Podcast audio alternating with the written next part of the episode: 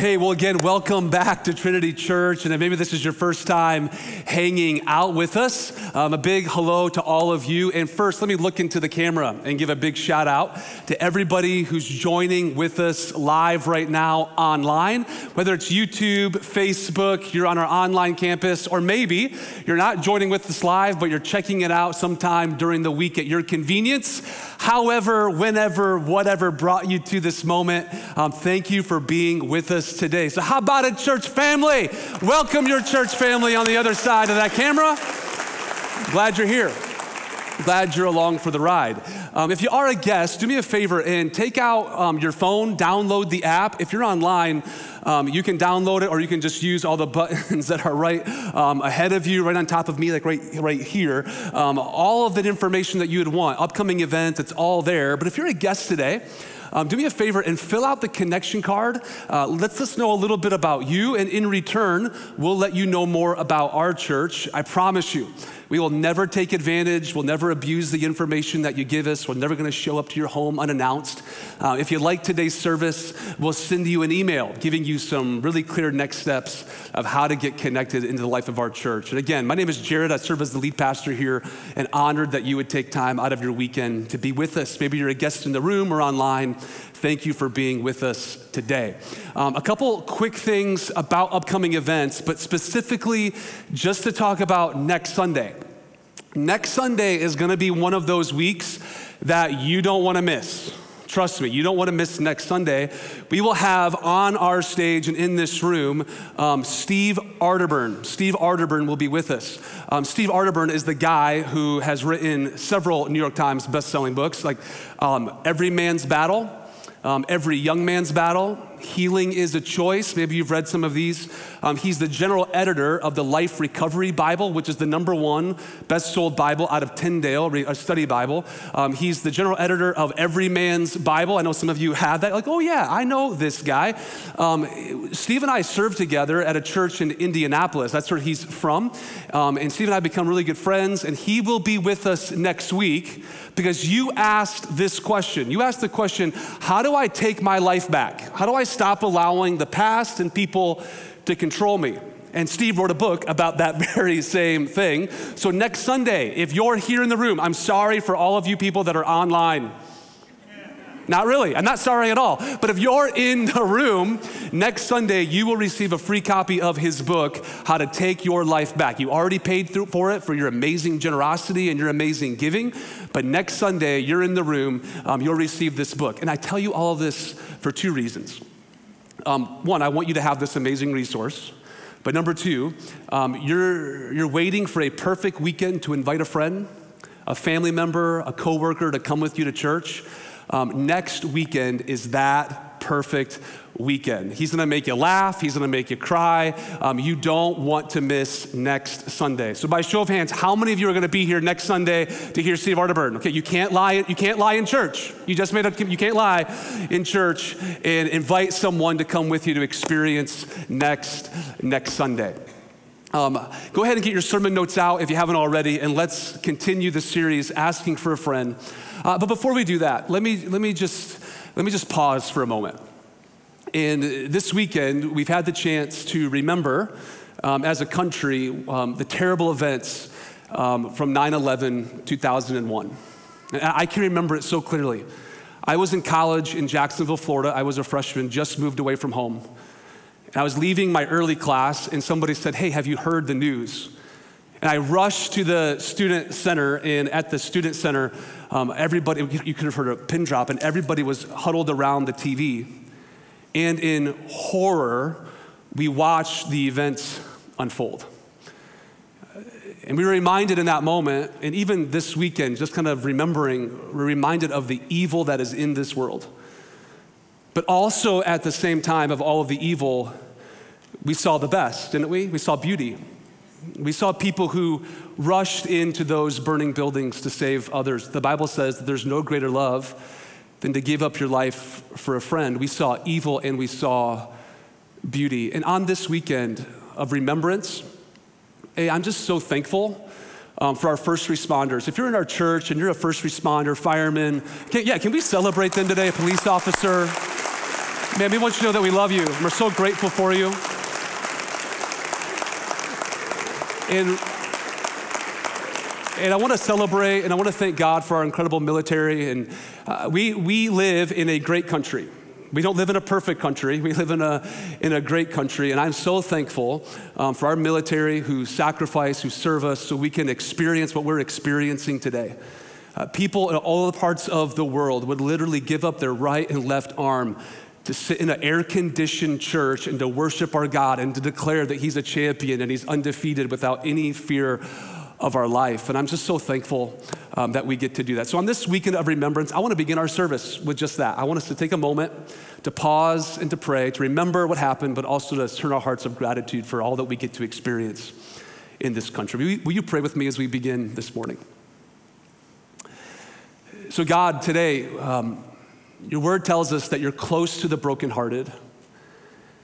And this weekend, we're reminded of the evilness that is in this world and the devastation that can happen. And reminded of over 3,000 people that were perished. That they died on that fateful day. And families are still dealing with that loss and the suffering. So I pray today, Holy Spirit, that you would come close to the brokenhearted that you would reveal yourself to them in powerful ways, and they would sense your presence. And also at the same time, God, we're reminded that we live in a world where there's terrible evil, but there are this amazing good. We thank you for our police officers, our firefighters, our incredible military, people that serve us, that give up their life for, for us. And so today, God, our hearts are grateful. And now, today, God, as we kind of push pause on the world around us for this hour, I pray that we'll put off the thoughts of this afternoon, every football game, every event that we have scheduled, we'll put those to the side, Lord, and we invite you now to speak to us. Would you open up heaven over every row, over every home that's joining with us online right now? And would you speak to us like never before? We hold nothing back. In Jesus' name we pray. Amen. Get your sermon notes out. Let's continue in the series Asking for a Friend. And if you're brand new, um, every year around this time, we have this series, Asking for a Friend. Because on Easter, uh, we gave you a survey and we said, if you could hear a message on anything, what would you want to hear a message on? And you asked some great questions. Hey, how do we parent in today's crazy culture? We covered that last week. And today, I'm going to try to answer this question. Ready for it? The question is how do we handle difficult people? No, no, no, no, no. I just saw it. Do not elbow the person next to you. Do not tap them like you need to be paying attention to this. Like, I, I just saw that. That is hilarious. Um, I get it. I get it. We all have difficult people, but I want you to know if you're hoping, right, and this is why you asked that question because you're hoping that this message will give you the tools of how you can change that person, right? Well, you need to lower that expectation today. That's not where that is not where we are going. But the truth is is we all have difficult people. Maybe you find yourself today in your difficult marriage. Uh, you have really difficult kids. You have a very challenging boss. You have the most annoying next door neighbor. Come on, somebody. I'm talking to somebody today. Like, and you just don't know what, what to do. Or maybe it's not a person. Maybe you can't even put like a name on it, but you would say it's a group of people. It's those Democrats. If God would just solve that, like they're making my life so difficult, if He would just solve that, my life would be better. Or you're on the other side of the aisle and you're saying, it's those Republicans. Like they're the problem. They're the ones who are making my life so so difficult. And here's, here's what I know. In all of our effort to try to solve the problem, to fix those people, the reality is, is it's actually keeping us more enslaved. We're more frustrated than we've ever. It may have quieted the situation for a moment. We may have felt really good about ourselves and that retweet and our huge long issue that we have about something, or it may have felt really good to lash out in anger at that difficult person. But how many of you know that only quieted the situation for a moment, but it really hasn't solved anything? And so today, what I'm going to try to do is not focus on the other person. We're going to allow God to focus on us. To change us. The transformation needs to happen on the inside. Stop worrying about what everybody else. Those people aren't here today. Like you're here. And whether you've been a Christian for a really long time or you're brand new, this is your first time in church, and you're kicking the tires and you're testing the waters of what faith and Jesus is all about, I ask you humbly to open up your heart and allow God to speak to you today. And I know this through the power of God's word and the work of the Holy Spirit in your life that something amazing can happen in this moment. Allow God to do the work in you first. And to get our conversation kicked off, we're going to look at the book of James, James chapter 4, verses 1 and 2. James packs a punch. Um, if you've been around church at all, James has been considered the New Testament version of Proverbs.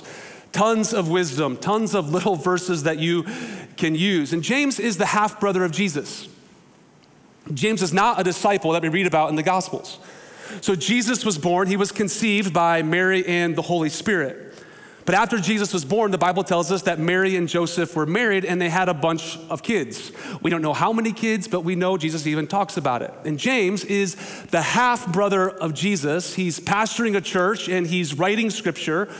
And he kicks off our conversation by asking this question. He says, What causes fights and quarrels among all of you? And for you, you would answer that by saying, Well, that's easy, James. It's him. It's her. It's that group of people. They're the problem. And then you would spend the next 10 to 15 minutes waxing so eloquent about why they're the problem. And after you're done, you caught your breath, we would all be like, yeah, you're right. They are the problem. Here's what James does James is so great. James flips this verse and he begins to say, nah, stop talking about everybody else. Why don't you look on the inside? Which is why this is such a difficult message for me to preach. That this is not a message that you would preach if you want to build a church. But this is a message that you would preach if you want to build people. What causes these fights and quarrels among you? It's not everybody else. Don't they come from your desires, the battle within you? Like, isn't it you? Aren't you the problem? And you would say, Well, I never thought of it like that, but you're right. Because there's something on the inside that I can't quite put my finger on. And every retweet and every time I'm angry, it doesn't really solve the problem. It actually makes the issue issue worse which again, which is why this is such a difficult message to bring and a difficult message to hear. Because it's not everybody else, it's actually you. And then James continues You want something, but don't get it. Which, by the way, this is every sense of frustration that you're ever gonna have unmet expectations. All the, well, I thought they would be like this, and they're not. I thought our culture would look like this, but it isn't. All these unmet expectations. And we're thinking it's everybody else, but James says, no, no, no, no, no. It's inside of you. You kill and you covet, but you cannot have what you want. You quarrel and you fight, you yell, you scream, you're maybe you're the opposite. You go to the silent treatment. And the reason why we do that is because it works for, for a moment. It works in the moment but it leaves us empty inside. And this is what James, this is where he lands the plane. You do not have because you do not ask God. You're so concerned, God, you change everybody else, but what if we ask God to change us? If you're an extra note taker, write this to the side. Instead of trying to change people or a group of people and everybody else, why don't you let God change you? God, if you would just fix her, fix my kid, fix the Republicans, fix the Democrats, fix the people that wear masks or don't wear masks, if you would just fix them. And God is saying, no, no, no, no, no, no. Instead of trying to change everybody else, why don't we let God change us? And if you're in the room and you think, well, I don't have anything for Him to change, that may just be your problem. Are you with me, everybody? All right, so this is gonna pack a punch. I need you to put your big girl pants and your big girl pants, like, like, you need to do this right now. And you, you need to like lean in, Because all the things that I'm going to give you, you are not going to want to do. And you're going to think that pastor up there with a mic attached to his head is crazy. But if we're going to handle difficult people, it takes all five, and they get harder as we go. But here's number one write this in your notes is you're going to have to overlook the offense from them. whoa, whoa, wait a second, Pastor. You mean to over, like, that, that's real? That's not a misprint? Like, yep. You're going to have to overlook the offense from that difficult person. You're going to have to do something where I fear where America is totally drifting in the opposite direction. We, we live in a culture where we think that if I disagree with you, it then gives me the right to destroy you. And we no longer see the person, we just see the, the issue. And it's a very scary place to be. It's very, very dangerous. It's what I spoke about two or three weeks ago. I said the spirit of contention that's happening. And it's not just in the world, but it's also in the church. You hurt my feelings, you, you made it difficult, therefore I have the right to say and to treat you any way that I want to. And all throughout Scripture, all throughout Scripture, we're told overlook the offense, overlook the offense, overlook the offense. Did you know that you can't find in one verse in all of your Bible where it says, actually, don't overlook it, actually destroy that person for what they just said? Like, you can't find it. It is not there. Well, they hurt my feelings. They deserve it. I don't want to overlook the offense. I want them to pay. Proverbs comes along and says, Love overlooks the wrongs that others do. It doesn't highlight them, it overlooks them. Here's another one Proverbs chapter 12. When a fool is annoyed, he quickly lets it be known. oh man, social media, thank you for this. Wise people will ignore an insult. Another one, just to prove my point. A man's wisdom gives him patience. It is to his glory, it's for your good to overlook an offense. And you wanna know the secret of how to do this? Write this maybe to the side of your notes, but it's empathy. Empathy. Putting yourself in that person's shoes. When that person cuts you off on the 202 going 100 miles an hour and you wanna like give them a friendly greeting, don't look at me like I'm the only one who ever does that. like, holster that baby. Like, put, boop, put it right there. And maybe just have a moment and say, I wonder what's going on in their life.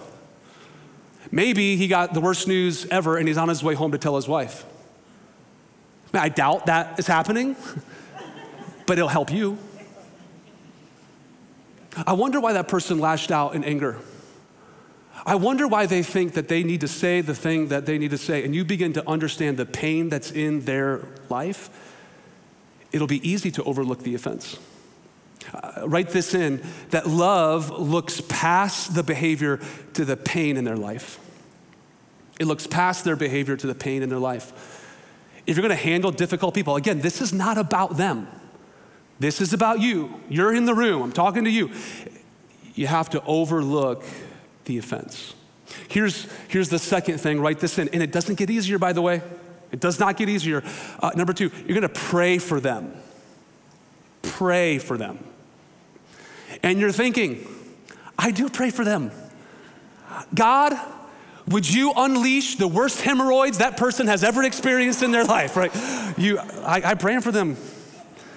A couple weeks ago, I was dealing with a frustrating person and I have a ministry coach, and he pastors a large church, and he says, You know what you need to do, Jared? You need to um, pray and you need to ask God for a word, a verse, and just meditate on that over and over and over again. I'm like, I have a verse for you right now Psalm 56. God, would you shatter the teeth of the enemies? Like, break them all to pieces. In Jesus' name, like, make it. No, in all, in all seriousness, this is an incredible principle here. There is power in this principle. Because prayer isn't about changing the other person, it's about what God wants to do inside of you. In fact, I don't do much of this anymore, but uh, I used to do a bunch of marriage counseling and premarital counseling. And now, thank God, we have amazing people on our staff who are way better at this than I am. But I can remember people would come in and there'd be, you know, there'd be, be angst in the room and I would say, here's what we're gonna do. We're gonna start our time and we're gonna pray. I'm a pastor, it's kind of what I do. Like, we're gonna pray together. And they would say, okay. And I would say, but sir, you're gonna pray for her. And ma'am, you're gonna pray for him. And I can remember when they would start. If there'd be these awkward, long pauses. By the way, I'm totally okay with awkward, long pauses. Like, I'll wait. I'll wait. And we'd wait and we'd wait. And the prayer would start and be like, God, I pray that you would change my wife. You would, you would speak to her, let her see the wrong of her ways. But I'm telling you, the miracle of this principle would happen about halfway through, the tone would shift. You, you know, um, the Psalms, a lot of David's prayers would end up all like, I hate my enemies, how dare they? And then towards the end of the psalm, what do you see? David would be like, But God, it's okay, it's in your hands. I trust you. It's the power of this verse. Jesus says it this way um, You have heard it that it was said, Love your neighbor and hate your enemy. An eye for an eye, a tooth for a tooth. That was the Greek culture. In fact, the Romans of this day even had a little g God that they would serve. It was the God of revenge. No, no, I'm gonna, I'm, no, I'm not gonna love, I'm gonna, I'm gonna hate my enemy. they're gonna get what they deserve. And Jesus says, whoop, love your enemies and pray for those who persecute you. Pray for those who make your life so difficult. Why? Because it's the power of this next point, it in. My prayer for others may not change them, but it always changes me. So, when's the last time you legitimately prayed for that difficult person? That you ask God, God, this isn't about them. Would you change my heart? Would you change my life? Why? Because prayer may not change them, but it always changes me. Here's the third thing, and again, it doesn't get any easier, but number three, you're gonna have to forgive them. Forgive them. For, forgiveness, and you know this, it's not reconciliation. Forgiveness is not bringing, like, pretending that those things never happened. It's not even bringing the relationship back to where, to where it was. It's not what forgiveness is. This is what forgiveness is. Are you ready for it? You are declaring when you forgive, God, I am not going to be the one to hold the bag. And when you forgive, it actually releases the prisoner. And what you're going to discover is that the prisoner was you. If there's unforgiveness in your life, all the walls, all the hostility, which is a condition of your soul, forgiveness is not about the other person. You're not doing any damage to them, but you think you are, right? Well, they deserve it. They don't deserve to be forgiven. You have no idea what they've done to me. Jesus, on his worst day, Luke 22, Jesus is hanging on the cross. Now, most movies picture that Jesus is like way at the top of a hill and he's far away from the people, but Roman crucifixion, the cross would literally be six inches to a foot off the ground and people would be right next to his face. So when it says they were spitting on him and ripping out his beard, they're literally right there in his face. And Jesus says in that moment, Father, you forgive him, forgive him, forgive him, forgive him. I release it. They have no idea what they're doing. All throughout your Bible. We're told this this is just one example. You must make allowance for each other's faults and forgive the person who offends you. They don't deserve it. Yeah, but you don't deserve what's next either. But, but they need to know how much it hurt me. You need to make allowance for each other's faults and forgive the person who offends you. Because remember, the Lord forgave you, so you must also forgive others. Write this to the side of your notes that forgiving someone won't change the past, but it will change your future. It will change your future. So we're going to release the offense, overlook the offense. We're going to pray, we're going to forgive. And here's number four you're going to bless them. Bless them. Now, for you note takers, which by the way, um, all the spiritual people at this church are, are note takers. I'm, I'm, being serious. Um, this is what this means. Write it to the side, one more step. But to bless them, this is what this means in the Bible. Um, it means that you're going to speak well of them. You're going to speak well of them. We live in a culture where we don't have to do that.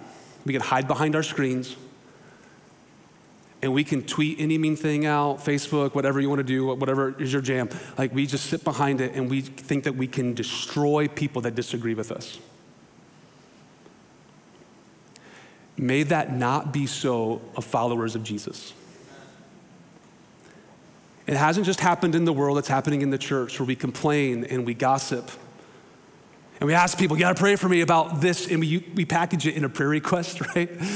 Would you pray for me about this? And then we spend the next 15 minutes waxing eloquently of how bad somebody's hurt us. And the Bible comes along and says, actually, follower of Jesus, if you want to handle difficult people, you're to have to learn how to speak well of each other. Jesus says this in Luke chapter 6, but I tell you who hear me, love your enemies, do good to those who hate you. Ready for this? Speak well of those who curse you. Pray for those who mistreat you. And Peter comes along in 1 Peter and says, Do not do wrong to repay a wrong, and do not insult to repay an insult, but replay with a with your words, with a blessing. Because you yourselves were called to do this so that you might receive a blessing. You're learning the principle that it comes back to you. What you put out comes back. I could do a whole series on the power of our, of our words. The Bible says it has the power of life and death, and we eat of its fruit. That what we say is, is powerful. Think about this.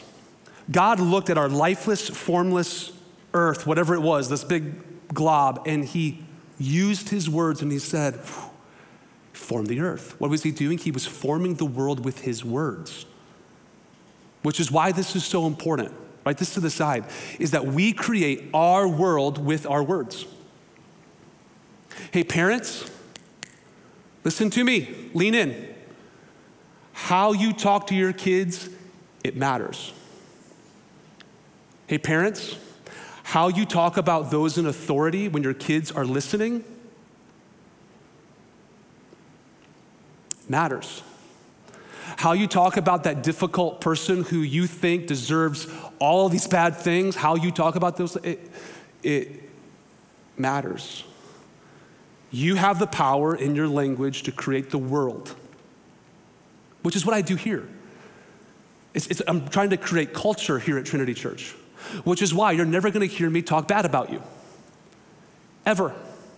I get to pastor you, I get to lead at this church. I don't have to, I get to, which is why I think you're the most amazing people.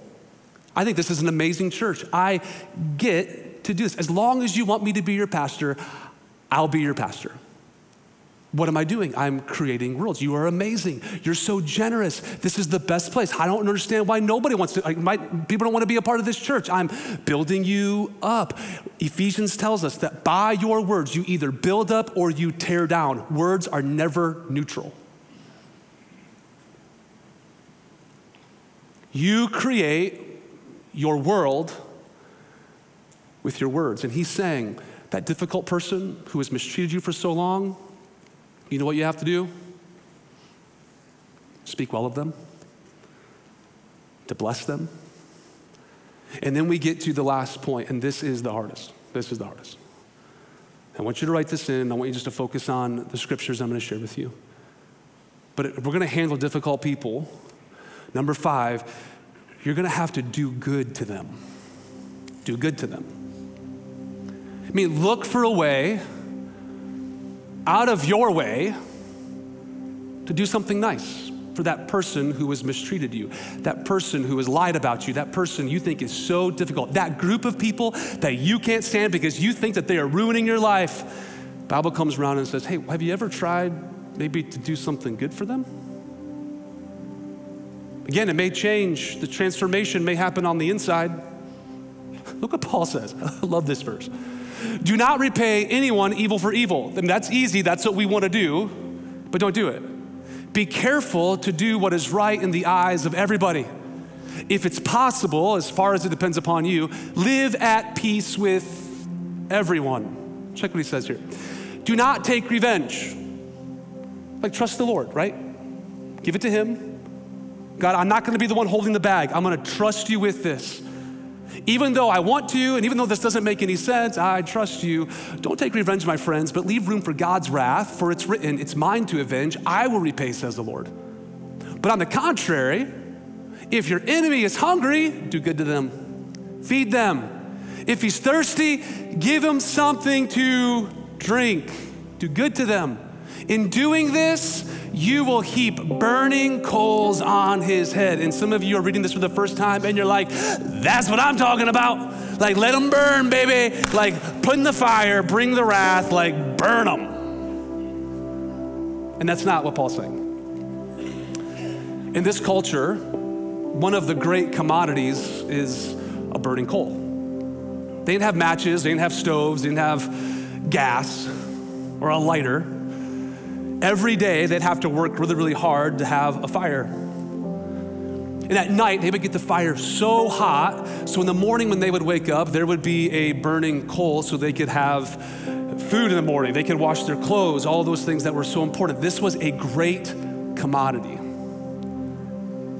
So, so just think about what is your great commodity? I don't know what that is. But what would you consider your greatest commodity? I want you to think about that.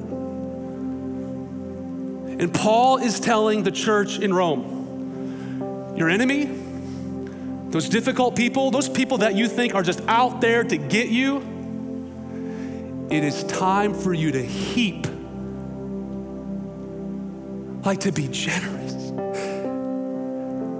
like to hold nothing back and to say, What's mine is yours. And I know you hurt me, and I know you did me wrong, and I know we have major disagreements. But now this is my time. I'm going to heap burning coals on your head.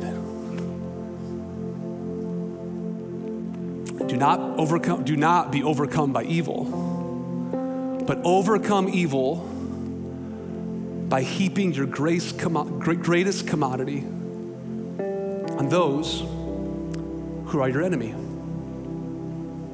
And I know you're thinking of this incredible list. And you're thinking, Jared, there is no way.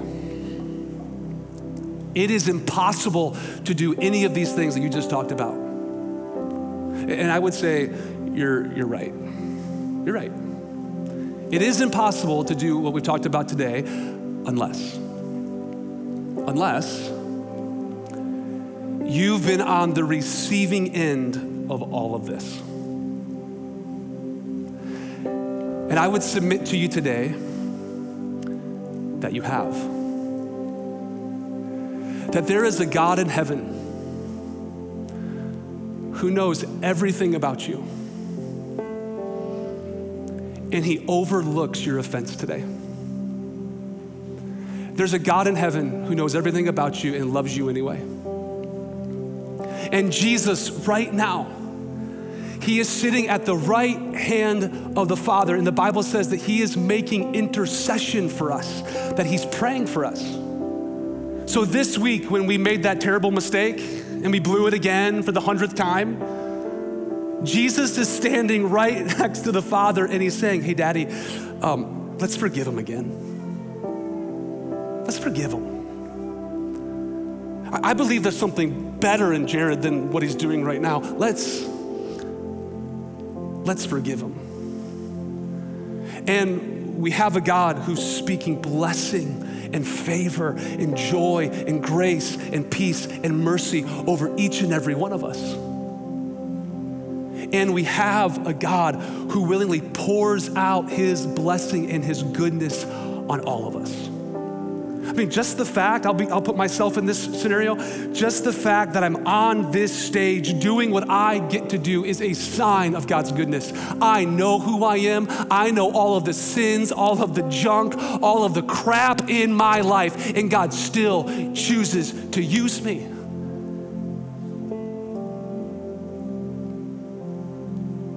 Which then gives me the capacity to extend this to other people. Because I know who I am, but I know what God has done for me. Which is why we get verses like this in Matthew chapter 10 freely you have received all of that. Now it's your chance to give it away. That you're not going to allow that difficult person to control your life any longer. They're not here, you're here. God is speaking to you. And here's what I know. Here's the takeaway. Write it in your notes, but don't put your stuff away. We're to have a moment here. But we know this that forgiven forgive. It's who we are. So, right where you are, bow your head, close your eyes. Online, I encourage you to turn off every distraction. I believe the Holy Spirit is speaking to many of us today. In fact, I'm going to ask you to open up your hands all over this room, online. Come on, just like this. Allow the Holy Spirit to speak to you in this moment. Stop even thinking about the difficult people or that group of people. Come on, God wants to do a work inside of you right now. So today, God, we are releasing the difficult person. Today, we overlook that offense. We're not going to hold on to it anymore. We're not going to we're not going to keep that grudge. And today, put that difficult person right there in your mind and just begin to pray for them. Don't pray for them right now. And then forgive them all the hurt, all, all the heartache. Release them in Jesus' name. And today, God, we're going to talk good. We're going to use the power of our words to bless, not to tear people down.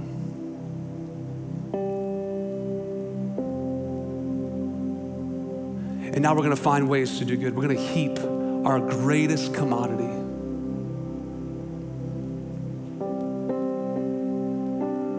Or thank you for the work that you're doing in the hearts of your people today. Healing is taking place. We are not going to walk out of this room with that same, with all this, the baggage, the heartache, the frustration. Today, God, we walk in freedom. With your heads bowed and your eyes still closed. Some of you are in the room and you just know it. You know you're far from God. You know you are. And you've never been on the receiving end of His grace and His goodness and His mercy. But today, you know you need to. Today, you know, or you hear, you hear God speaking to you, that there's a God in heaven who knows everything about you and loves you anyway. And today, you need to respond to His love. I'm not going to call you out. I'm not going to make you come down front. It's not about joining this church. But I do want to pray for you. Today, in the quietness of this moment, you know you need to give your heart to Jesus. You need to respond to the love of God.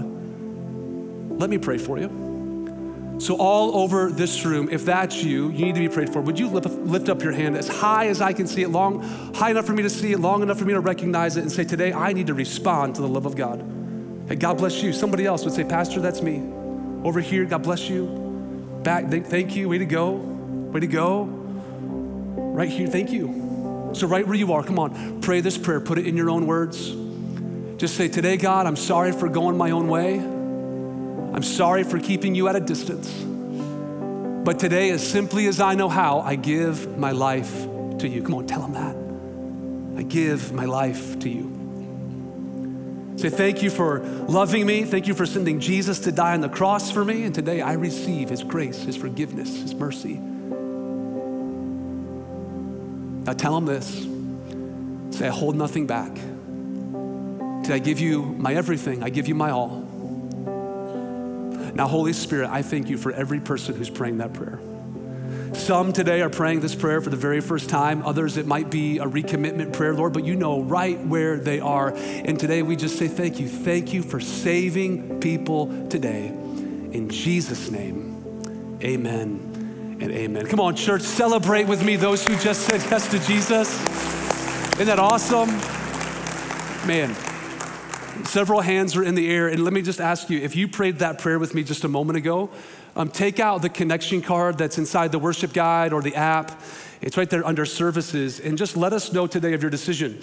Um, it's the same hassle free guarantee. We're not going to come knocking on your door, um, but we're simply going to give you an email giving you some clear next steps of what to do with your faith in Jesus. And let me just tell you um, the very next step is water baptism. And next Sunday, we're going to celebrate life change here at Trinity Church. It's the third Sunday of every month. So if that's you, you know you need to be water baptized. On that connection card, you can check the box I need to be water baptized.